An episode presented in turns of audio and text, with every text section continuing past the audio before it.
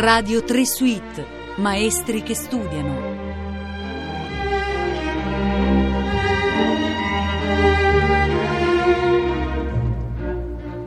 Buongiorno, sono Nicola Campogrande e in questa puntata vorrei cercare di capire in che modo studia una cantante. Per questo abbiamo con noi al telefono Cristina Zavalloni. Buongiorno Cristina. Buongiorno a voi. Tu quando studi e per quanto tempo? Uh, io studio tutti i giorni, eh, più o meno tutti i giorni, a volte mi prendo qualche deroga di un giorno o due per riposare la voce proprio volutamente, diciamo, dopo gli impegni più pesanti, però se no la mia routine è quotidiana, diciamo, si compone perlomeno di una, una parte di tecnica che può essere una mezz'oretta se poi ho del repertorio da studiare, oppure se non ho niente di, di preciso da studiare in quei giorni faccio un'ora di tecnica, diciamo, non tanto, però l'aspetto proprio fisico sul suono passa da una mezz'ora all'ora quotidiana italiana. Che cosa significa la tecnica per una cantante? Può significare tante cose, per me eh, è proprio la scuola belcantistica, anche se poi nel repertorio che eseguo spazio molto, a volte uso anche suoni che veramente esulano da quello studio, però io ho avuto quella formazione, quindi per me studiare significa ritornare quotidianamente a quella pulizia eh, proprio tecnica, quindi è uno studio di vocalizzi, i tipici vocalizzi di cui si parla tanto, una parte di prima di esercizi di respirazione, di, di, rilassamento di tutta la parte dei muscoli che servono poi per la fonazione, quindi muscoli addominali, muscoli del collo, sono tutti esercizi insomma, che eh, mi sono un po' eh, composto un mio metodo seguendo vari insegnanti nel corso della mia vita, questo un po' facciamo tutti quanti e poi c'è appunto la parte dei vocalizzi, io seguo il metodo dell'insegnante con cui ho studiato eh, diciamo per la parte più consistente della mia formazione che è un tenore tenore argentino che si chiama Michelangelo Curti, che sta in Italia, ed è proprio una scuola di bel canto, per cui vocalizzi, suoni lunghi, eh, arpeggi, picchettati, di tutto il repertorio dello studio vocale, diciamo. Quindi però l'inizio, i primi gesti che tu fai non sono dei gesti sonori, sono dei gesti no. che servono a rilassare il corpo. I gesti sonori arrivano dopo parecchio rispetto alla, alla routine, diciamo arrivano dopo metà o tre quarti dall'inizio della pratica, perché prima appunto ci sono degli esercizi di eh, respirazione o bioenergetica, che dir si voglia, insomma sono esercizi diversi, ma che tendono a eh, dilatare rilassare tutti i muscoli del diaframma, che poi sono il motore, perché noi tendiamo a concentrarci sulle corde corde, ma le corde sono la parte finale, la produzione del suono, ma il motore, quello che carbura, quello che poi dà l'energia, eh, è il fiato e quindi tutta la parte dell'apparato fonatorio in realtà sì, eh, bisogna curare soprattutto la parte dell'emissione del fiato, per cui i muscoli, l'addome, eccetera. Sono esercizi di rilassamento e di esercizi anche di yoga, insomma, comunque per trovare la concentrazione, il rilassamento e dilatare proprio il respiro, ampliarlo. Dopo un pochino comincio con dei suoni suoni molto,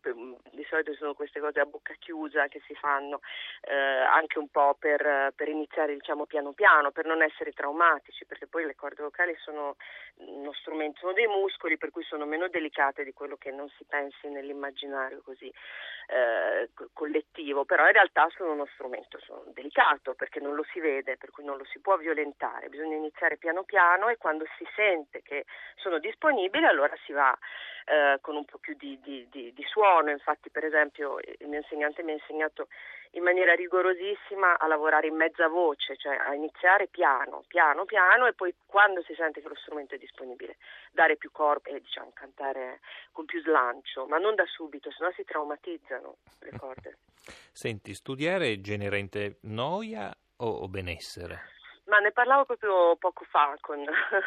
con alcuni colleghi musicisti. Eh, dipende, per me ehm, è arrivato ad essere proprio benessere assoluto, cioè è il momento più bello della giornata, perché è una sorta di, è un momento di, di più di, di, di, disciplina, è come se fosse una forma di eh, ritualità, eh, per cui una pulizia interiore che uno compie. Per me in, è caratterizzata da quel momento, diciamo che sia quella mezz'ora in cui proprio mi metto lì e metto a posto i suoni e mi ritrovo, ritrovo tutte le cose come dovrebbero, secondo me, essere, insomma, eh, i, i, suoni, l'estensione che dovrebbe andare da qui a qui, insomma, poi se così non è capisco che c'è qualcosa che non va, allora che mi devo curare o non curare. Però è un momento proprio di, di meditazione quasi. Poi c'è la parte dello studio, io adesso ho parlato solo diciamo, dell'attività proprio pratica, tecnica, poi invece la parte che, che riempie maggiormente le, le, mie giornate in realtà è quella del, dello studio in senso più lato, cioè dello, della scrittura oppure dello studio degli spartiti che devo andare ad eseguire,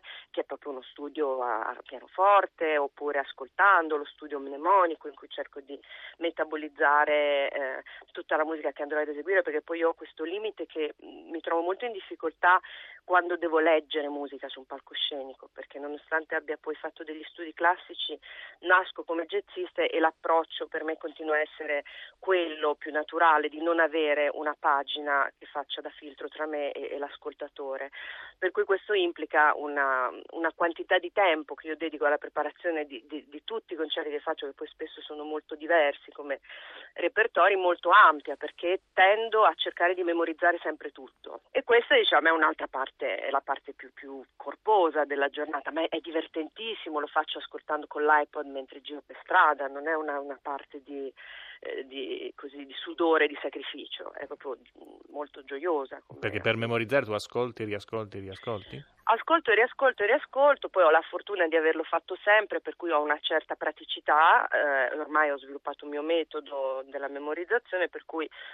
sì, quando devo fare delle cose in tempi brevi, allora si è un po' costretti, allora magari uno si agita, eccetera, ma va bene, ma questi sono dei casi sporadici, ma quando riesco a organizzarmi bene e faccio le cose con i tempi naturali, la memorizzazione anche di opere molto lunghe, molto complesse, per me è, è semplice perché si tratta proprio solo di ascoltare ad libitum fino a che non mi viene istintivo ripetere il solito discorso che è tutto vero del luogo comune che eh, vengono in mente mentre si fa la doccia le cose. È vero, cioè quando sono sotto la doccia riesco a ricantarmi senza pensarci passaggi magari più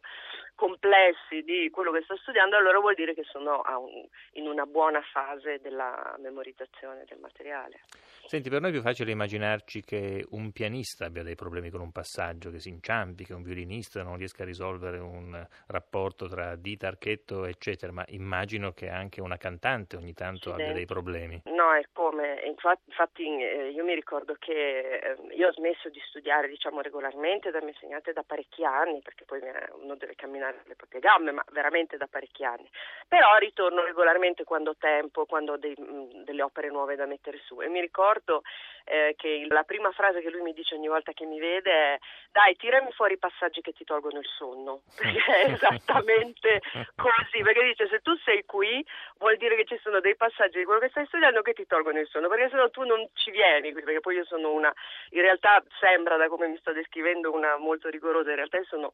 indisciplinatissima e quindi questa routine mi fa bene perché io ho imparato a, ad avere questa forma di rigore ammirando da vicino i miei colleghi musicisti classici nel quotidiano perché, eh, perché loro sono veramente molto più eh, così metodici. E quindi ho imparato e ho imparato anche il metodo, ho imparato l'umiltà che serve per andare continuamente a lezione in qualunque momento e fase della tua carriera o della tua vita. E quindi questa cosa dell'avere dei passaggi che ti, toglie, che ti tolgono il sonno purtroppo è assolutamente vera. Io poi ormai mi conosco, i passaggi sono sempre gli stessi, ho una zona del registro che poi è quella cruciale un po' per tutti, cioè quella che corrisponde nella voce femminile al passaggio di registro tra la voce eh, diciamo normale di testa e la voce coperta, che succede in punti diversi, adesso non voglio diventare troppo tecnica, però diciamo per me che sono un mezzo soprano succede in una zona ben precisa del registro. Dici le note, così i compositori che lavoreranno per te d'ora in poi cercheranno di non insistere proprio su quelle due. ma no, tre... ma è proprio insistendo che io, devo, io sono costretta a imparare, io, ho, io, devo ringraziare tutti quelli che hanno scritto per me.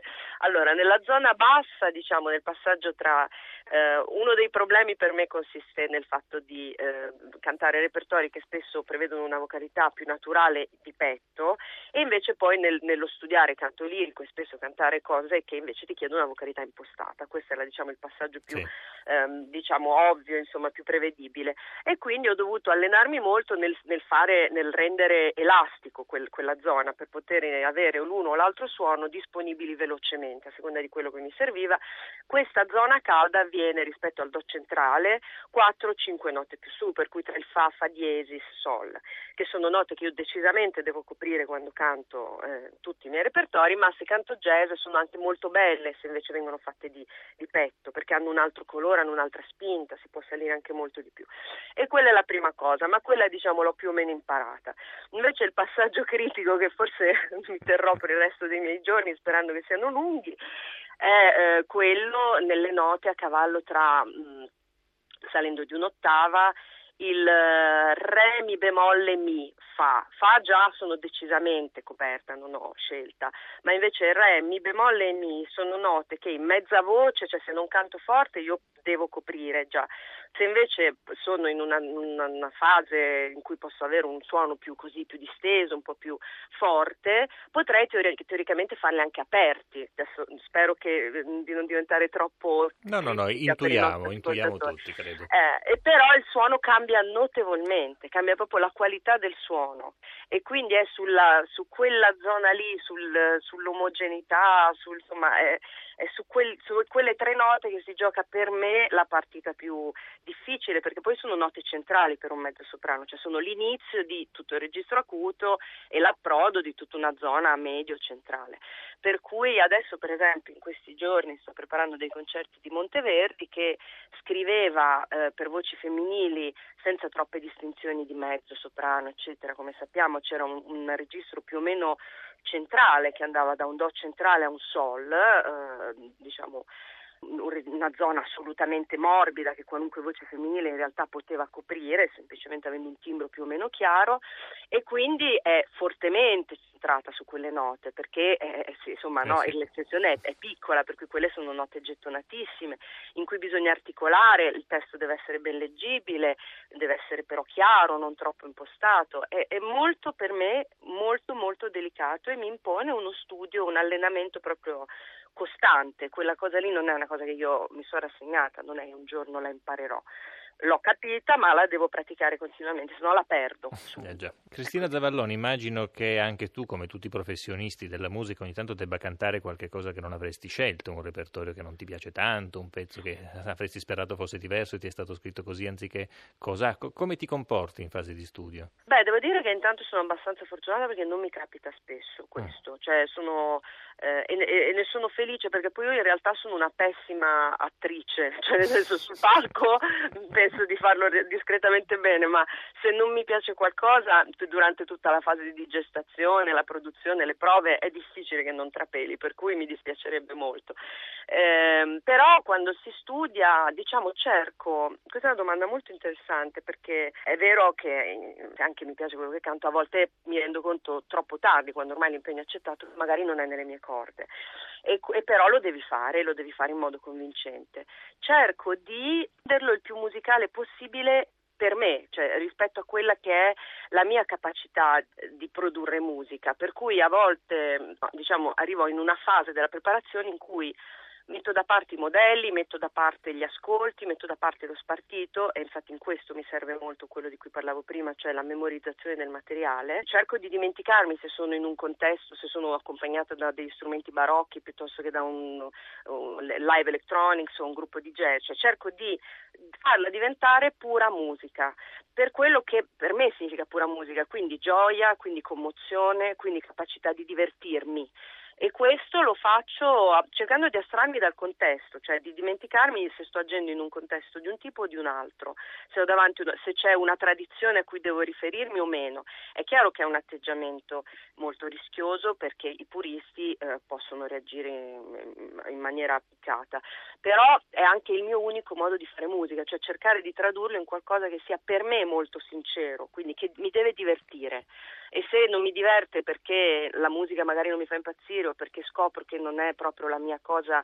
mm, che so fare meglio, però devo comunque trovare il modo di comunicare qualcosa su, al pubblico, per cui credo che sia urgente che io riesca almeno a comunicare il fatto che io mi sto divertendo, che mi riesco a commuovere, che, insomma deve diventare, per chi mi guarda, deve, secondo me deve risultare una cosa assolutamente naturale, che io stia cercando di fare quella cosa lì in quel momento. Non so se mi sono spiegata. Assolutamente sì, e d'altra parte il pubblico questo è quello che vede e ascolta, e chiunque abbia esperienza di concerto non può che confermare dall'altra parte le tue parole. Cristiana Zavalloni, grazie mille per essere stata con noi a Maestri che Studiano. Hai già fatto gli esercizi oggi? Eh no, ancora eh, vai, no, perché, allora, vai, perché, per, perché presto, Eh, perché sì, presto, allora sai oggi sono in zona di riposo, carburo lentamente, Ah. nel pomeriggio mi metto a D'accordo.